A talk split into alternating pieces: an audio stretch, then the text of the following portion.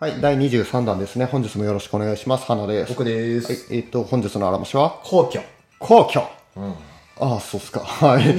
じゃあ、吉田健康さんが皇居をどう語っていただいたのか。はい。じゃあ、聞かせていただきましょうか。お願いします。はい。もうね、どんだけ、この、衰退した、もうまさに世紀末って感じの世の中でも、皇居はね、本当に神々しくて、世俗に座ってなくていい気がするんですよね。もう例えばね、皇居って、まあ、建物いくつかあるじゃないその中でも一個一個何々殿とかさ、何々御殿とか呼んだりするし、門だってね、何々門って名前ついててね、その響きだけですらもう感動しちゃうよねって気がしますと。で、あとはね、また皇居の中での言葉遣いもまたね、特別でね。例えば、火をつけなさいっていうだけでも、なんか、もう天皇が眠る場所だった時には、海ともし東洋とか言うわけですよ。あそういう響きもまたね、なんかおしゃれな感じがしていい気がするんですよね。あとはね、皇居の中にいる人もまた面白くて。で、ね、ある本当に、公家さんっていうかもう、貴族の方々はテキパキと仕事をしているし、下級役人もなんか慣れた顔でね、仕事してたり、またはちょっとふと見ると、もう疲れて居眠りしてる姿っていうのはまたいいかなっていう気がしますよね。で、あとはね、あそういえばあの、他のね、貴族の人も言ってたんだけど、なんかの儀式の時になる鈴の音も、やっぱり優雅でいいなっておっしゃってましたな。という話ですね。以上です。はい、ありがとうございます。へえ。この時代だから行政もセット。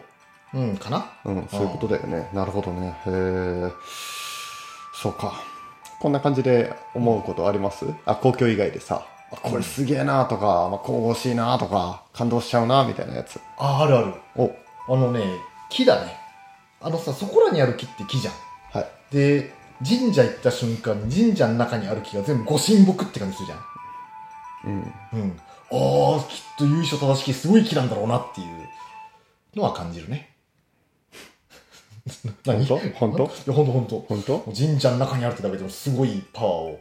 あ神社の中のあのすっげえ木でしょうん。え、すっげえ木それとも、神社の中の普通のいいのまあ、普通の木でもなんか神社の中の木って感じするんだけどね。あ、そう。はああ。よ弱いんだね、そういうのに。あ、そういうの弱い、あ、そういうのに弱いん だああね。へえ、なるほどね。でも手入れしっかりしてるもんね、神社の木は。あ、そうだね。あーうん、本当にそういう技師さんとかね。うん。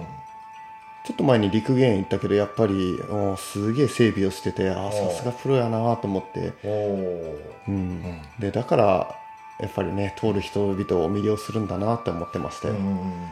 はい、でこれは皇居も同じかなとあ学びの方行きますけども、うんこれは皇居もな今の吉田健康さんが話をしていた皇居も同じかなと思っていて、えっとまあ、行政と、まあ、あとはせ政治じゃないか、まあ、わかんないけども、うんまあ、その辺のあのし中心だったわけじゃないですか、うん昔の皇居って。でそうなってくるともちろんそこで生まれた人とかそこで仕える人っていうのは厳しい関門があったりですとかあとは何よりも国民からどう見られるかっていうのが大事だからまあよほど日々ね努力研鑽を重ねてるわけでおーそういったものがやっぱにじみ出るんだろうなと思いましたということで人を魅了するのは努力と研鑽なんですよ研鑽って言葉いいねいいねはい、研鑽ですああ、ケンさんいいね。はい。えーっと、まあ、人も本当にこのレベルで魅了したいかどうかは置いといてですけども、まあ、やっぱり最後はそこなんじゃないかなと。薄っぺらいものじゃないんじゃないかなと思ってます。はい。じゃあ今日は以上です。最後までお聞きいただきましてありがとうございましありがとうございまたし。た